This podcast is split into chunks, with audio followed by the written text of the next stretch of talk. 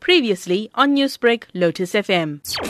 It's very difficult to really comprehend, first and foremost, why was this absence of leave uh, conceptualized? And what informs it, uh, what informs it in terms of law or in terms of moral, because even the ANC is failing to explain to the public what informs this leave of absence that they recommended Mamzandile Gumede and its extension as well.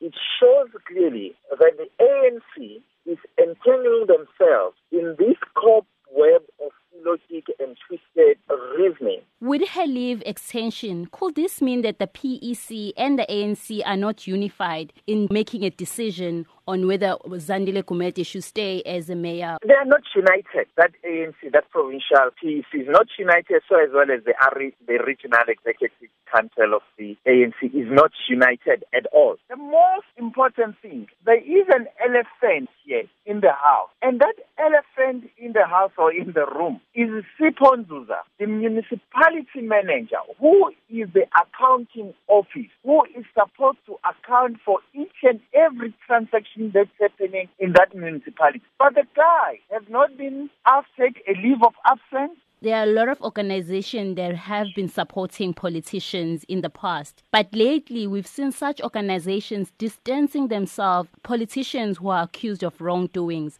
What do you think could be the reason behind this? Most of the decisions that are happening in ANC currently are politically laced and they have to do more with politics than the application of justice. See being applied is about if you belong to us, we will protect you. If you are not belonging to us, we are not going to protect you. There are speculations that the charges could be withdrawn tomorrow. If the charges are being withdrawn, could we expect to see her going back to work? What will stop her?